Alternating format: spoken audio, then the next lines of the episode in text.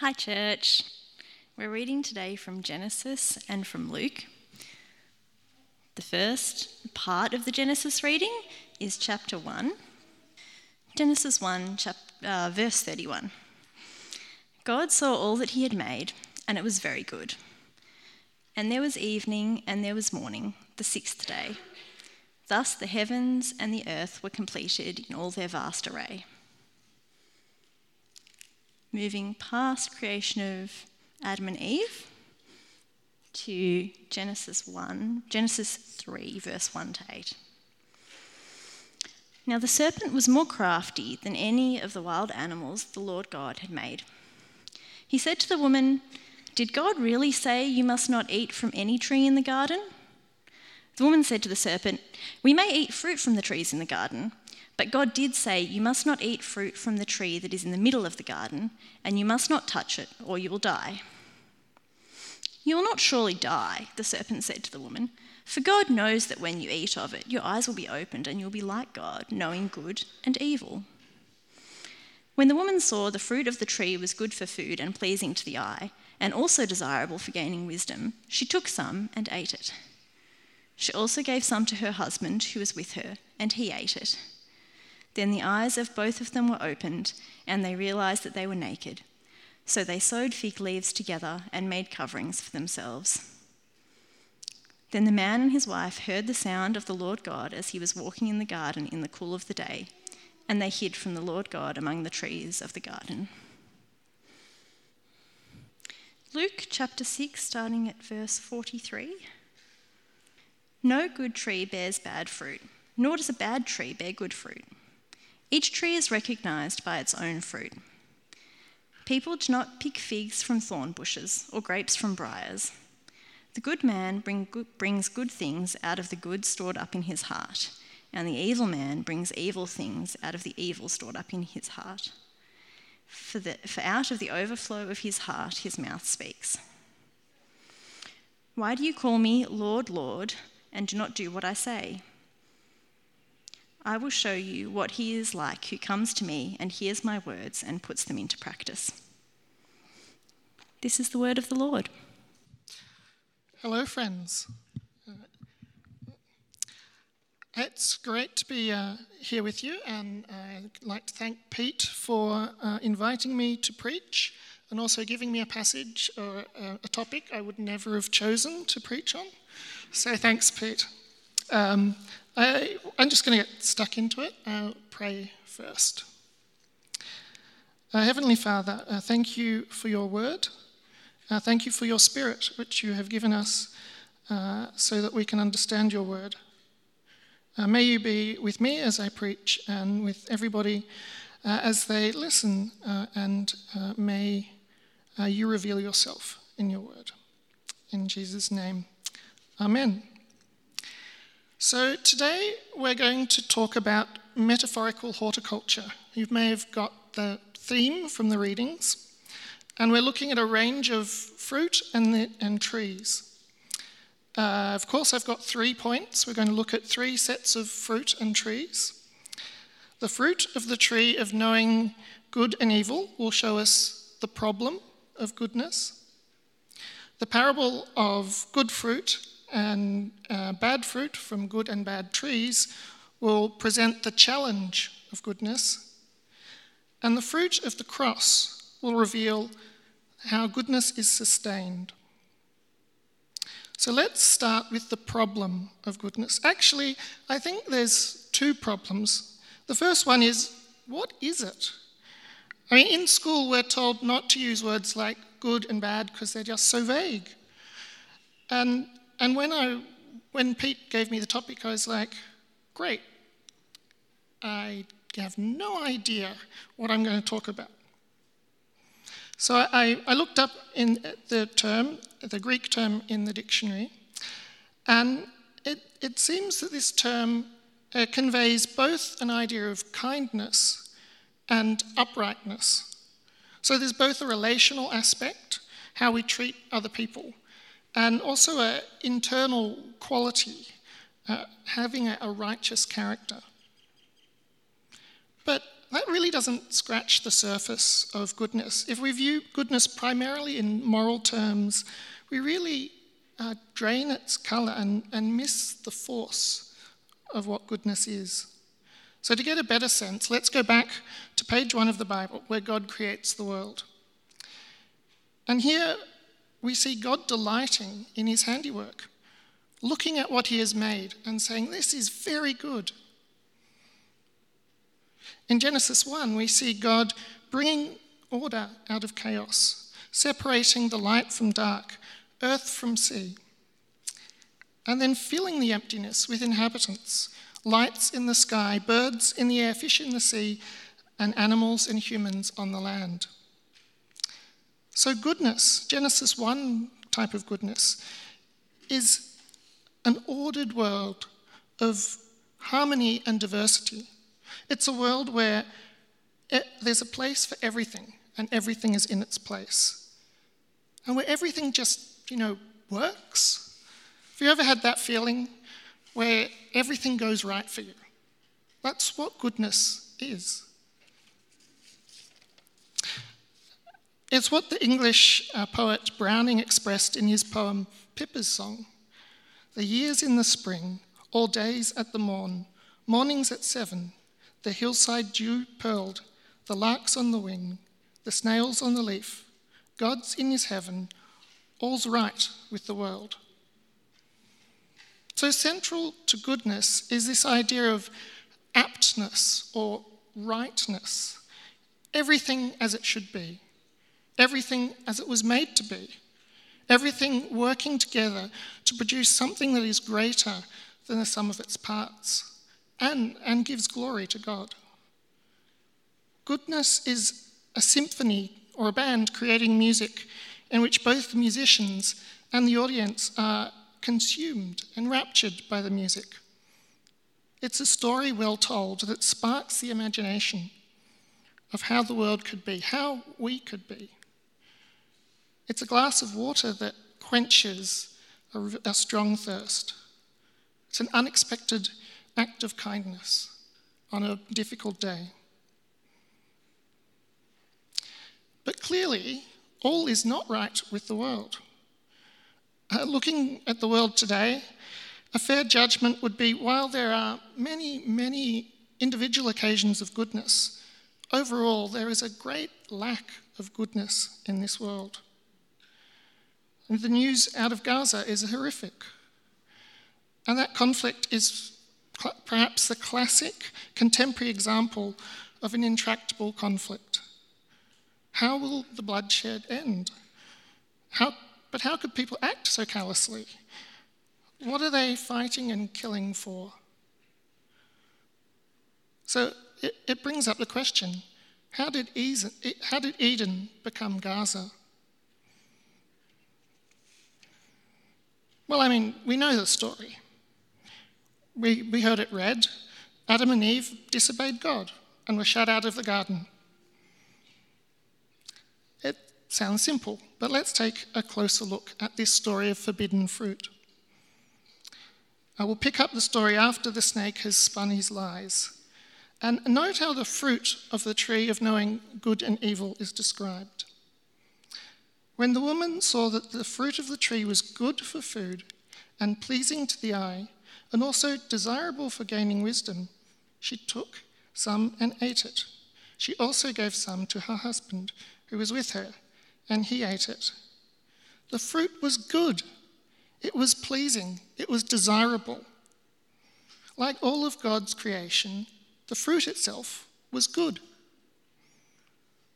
What was not good was contravening God's instructions. And this, this is a reoccurring uh, theme or, or a pattern in Genesis. Again and again, there are people who see something that is good, but not theirs to have, and they take or seize it. Pointedly, this good thing that is not theirs that they take is another human's is often another human being. We see that in the next story in Genesis, in Cain, the story of Cain and Abel. We see that with Abraham and Hagar, and with Joseph and his brothers. In all these stories, people see something good that is not theirs to have, and yet they take and seize it. We can sum up the point of this story perhaps with the question goodness is good for whom? Well, what's the immediate result of eating the fruit? Adam and Eve realized their vulnerability. Then the eyes of both of them were opened, and they realized that they were naked. They realized that the other person could be a threat to them, that God could be a threat to them, because in disobeying God, in seeing and taking something good that was not theirs to take, they were redefining goodness on their own terms. Goodness is no longer trusting God, but taking and having the things that we want. And when each person has their own definition of what is good, these definitions inevitably conflict. And we become threats to each other as we pursue what we define as good. So we, we see this dynamic in the housing market at a, at a house auction. Each home buyer defines the good as owning a particular house, the house that is for sale. But only one buyer can have it, so their definitions conflict with each other's definitions. We manage this conflict through a competition, which drives up the price, and this is good for the seller, but not good for those who are buying the house or are even locked out of the housing market. So, this, in short, is how Eden became Gaza, when we each have our own definitions of good and fight to enforce them. I was once given a piece of good advice about any conflict. In every disagreement, each person has something important to them that they are defending from a real or perceived threat. Each person has something important to them that they are defending. So, to generalize this, we can say at the root of all conflict is disagreement over what is good. The problem of goodness is that we each have our own personal definition of what is good. So, if that's the problem of goodness, that the problem of goodness is conflicting definitions of what is good, the solution, well, that could be simple. I could just tell you obey God, submit to His definition of what is good. That's easy, straightforward. There's a couple of problems with that. We often don't know what God wants. And when we do, we quite frequently don't want what God wants. So let's spend some time grappling with this challenge of goodness the challenge to submit to God's definition of good. So, to do this, let's turn to the parable of the fruit of the good and bad trees. Again, it's a reasonably straightforward parable. Just as fruit is found on fruit trees, not weeds. So people's behaviour comes out of who they are, their attitudes and desires. No good tree bears bad fruit, nor does a bad tree bear good fruit. Each tree is recognised by its own fruit. People do not pick figs from thorn bushes or grapes from briars. Our actions display the dispositions of our hearts. So our actions express our character. A good man brings good things out of the good stored up in his heart, and an evil man brings evil things out of the evil stored up in his heart. If you want to know what someone's like, look at how they treat others, particularly those below them in the pecking order waiters, children, the homeless. But now comes the challenging bit. Character, where does that come from? Well, character expresses attachment. That is, our characters are formed by the things we desire, the things we commit ourselves to. In a very real way, we become what we love. And that's the challenge that Jesus has at the end of this parable. Why do you call me Lord, Lord, and do not do what I say?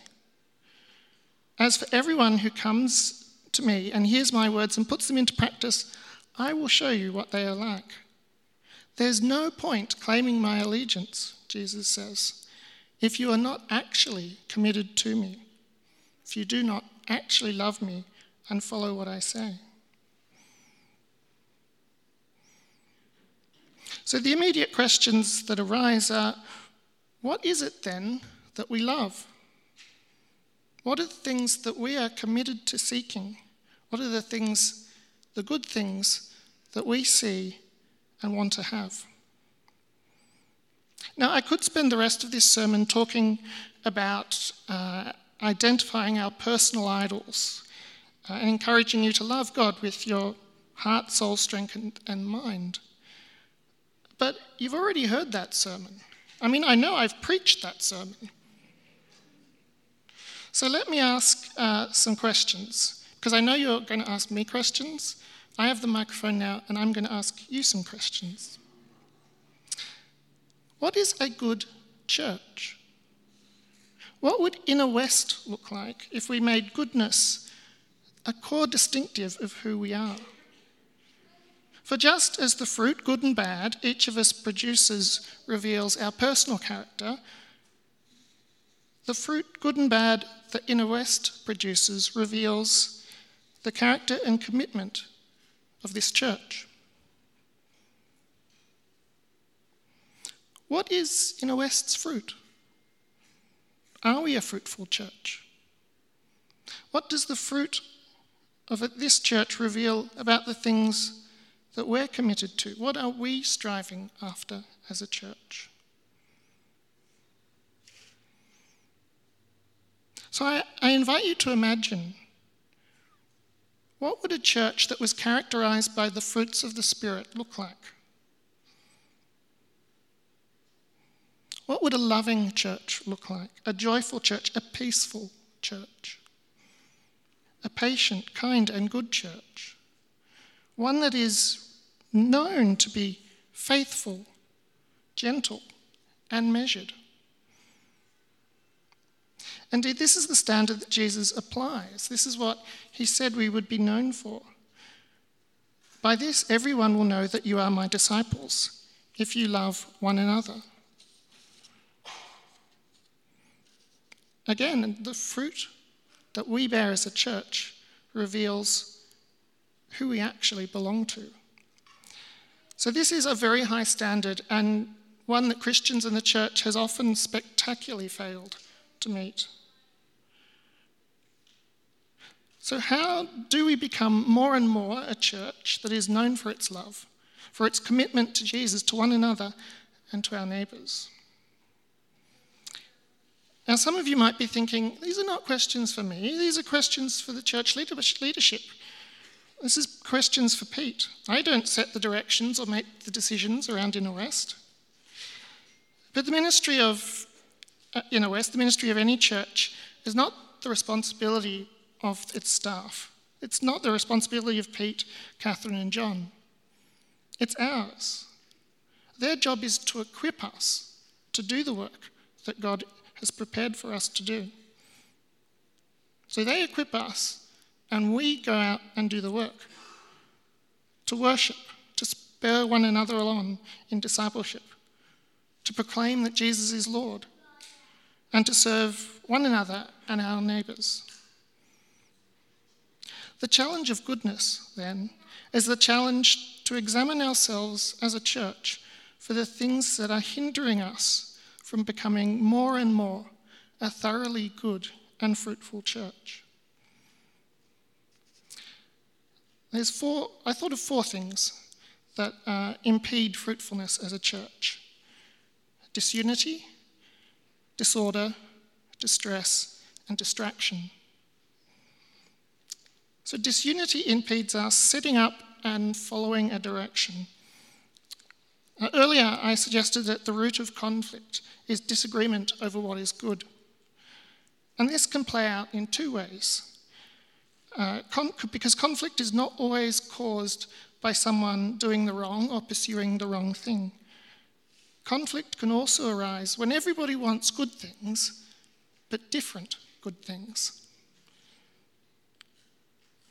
Disunity then can simply stem from people in church or in MCs striving after different goals, having different mission focuses, or ways of serving God that we are particularly passionate about. Disorder comes when we've settled on a common direction, when we've decided what we want to do, but we're not organising ourselves to do it. Or we've organised ourselves, and not everybody is uh, coming together, not everyone is doing what they say they're going to do. These two give rise, rise to the third obstacle distress. Just as pain is a sign that something isn't working in the body, distress is a signal that something isn't right in the church. This could be caused by disagreement or disorder, or because someone inside or outside the church is behaving badly and hurting others. Last week, uh, the, someone asked how to overcome being treated unkindly over a long period of time. And I won't speak directly to that now, except to say that God gives us one another to bear each other's burdens. So we need to have a culture of being honest with one another about how we're going and to nurture a few close friendships where we can open up. On the flip side, we need to learn how to be safe people, people that others can confide in, people who are ready to listen and to grieve with those who are hurting. The last obstacle is perhaps the most common and perhaps the most excusable. We all live busy lives. Our society demands that we work hard and play hard. I mean, that's what fuels the economy. We work to produce stuff, then we play and consume stuff. So it is really easy to become distracted by the pressures and temptations around us. I mean, I know as someone with limited energy, uh, the challenge of working out where to spend my energy. And I have to com- always remind myself that if I spend my energy on this activity on Saturday or on Tuesday morning, I won't have the energy to be present uh, when I come to church on a Sunday or MC on Tuesday night. But it's so easy to forget that if I spend, invest my energy in one activity, I won't have it for another. I guess this gets back to disorder, that we need to organise ourselves and plan ahead. If we don't schedule into our lives worship, mission, service, and rest, we'll find that they're squeezed out of our lives. Before I turn to my final point, let me touch briefly on what feeds disunity, disorder, distress, and distraction. What bad fruit do you need to prune from your life so the Inner West can be more fruitful? Do you need to cut off at the stem the bad fruit of reputation, of trying to appear, appear a good Christian, or well thought out, or compassionate, or whatever it is, when actually you're hiding your mess from your brothers and sisters, who God gives to you to help you clean up and to become fruitful. Perhaps you need to lop off self righteousness, judging others for what they're doing or not doing at church, instead of focusing on how you can encourage and equip them. Or is it self reliance that you need to prune so that you can let other people into your life and have the reserves to spend on your neighbours. But pruning is only half of what we need to do. Bad fruit will just keep regrowing if we don't tackle what's feeding them. And we're not even going to pick up the secateurs to do the painful work of pruning if we don't want to do it or if we don't actually trust that good fruit will grow in the place of bad.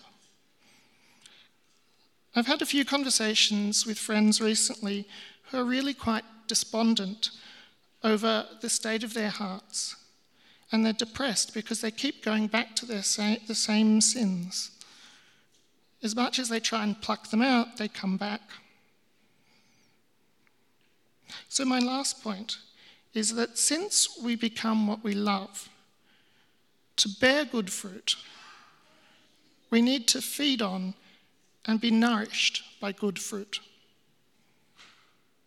We need a diet of spiritual fruit, not Froot Loops. We need to ensure that we have a healthy spiritual diet, cutting out junk food and feasting on food that is actually nourishing. There are some spiritual practices and resources that produce a sugar high, a rush, but don't produce lasting fruit.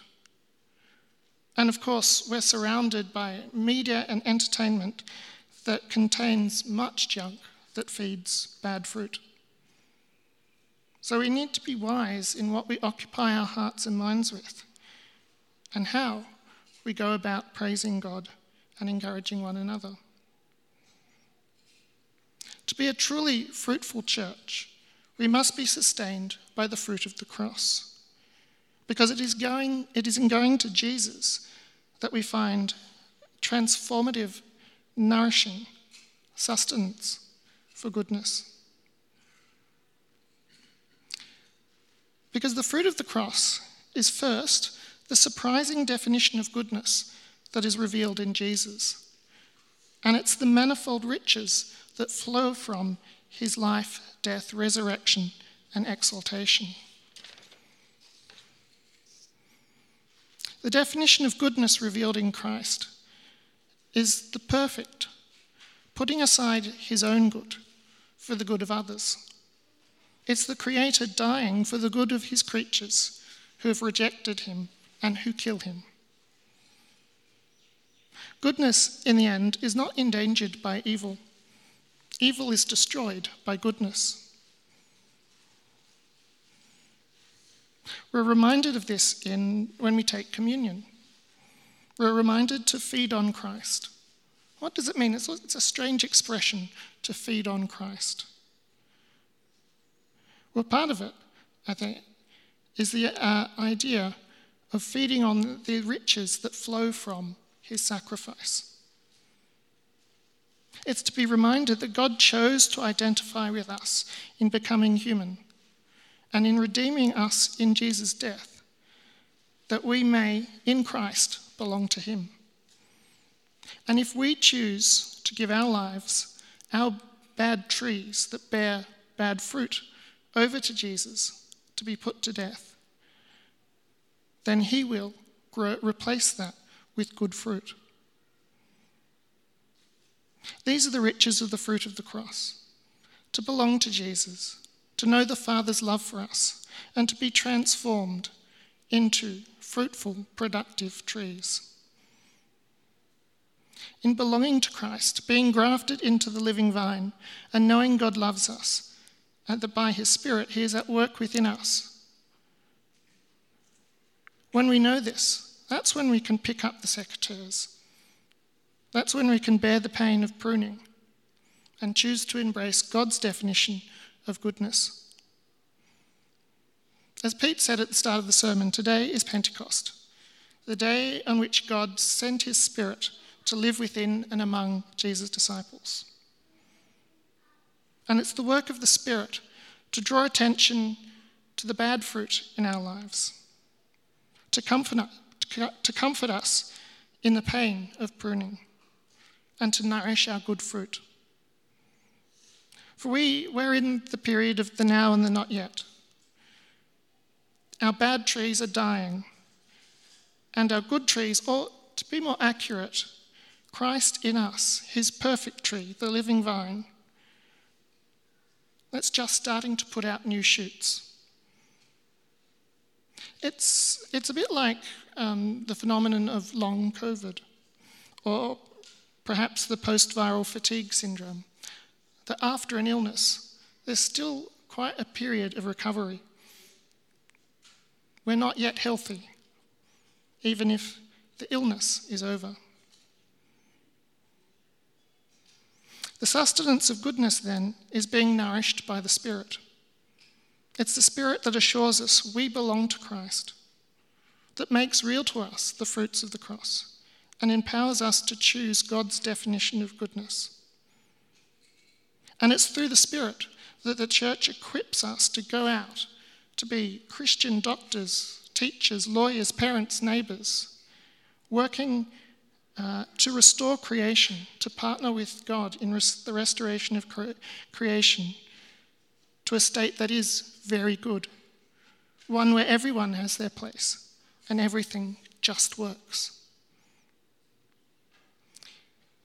Now we need to remember that the Holy Spirit is not a force, it's a person. It's the powerful personal presence of God. So it's not just like tapping into a power line and being energized. To be empowered by the Spirit, we must relate to the Spirit. We must pray and live lives of prayer. It's in talking to God and listening to Him, individually and as a church. It's in doing this that we will find unity, order, comfort, and self control. It's in prayer. It's prayer that will enable us as a church to be fruitful, to display the fruits of the Spirit and nurture their growth in the world. So let's make prayer central to the life of Inner West. This will not merely empower us, but it's the key to joy too. As the Psalms say, taste and see that the Lord is good. Let me pray. Heavenly Father, thank you for your goodness. Thank you for your bountiful goodness to us. Thank you for your goodness in Christ, that you have made us to be your sons and daughters, and that you have given us each other. You have given us the church where we can uh, encourage one another, spur each other on. I pray that you would be at work within Inner West, that you would be growing the fruit of the Spirit in this church. Give us a spirit of unity, of order, of comfort, and of a measured, a gentle self control. I pray all these things in the name of Christ. Amen.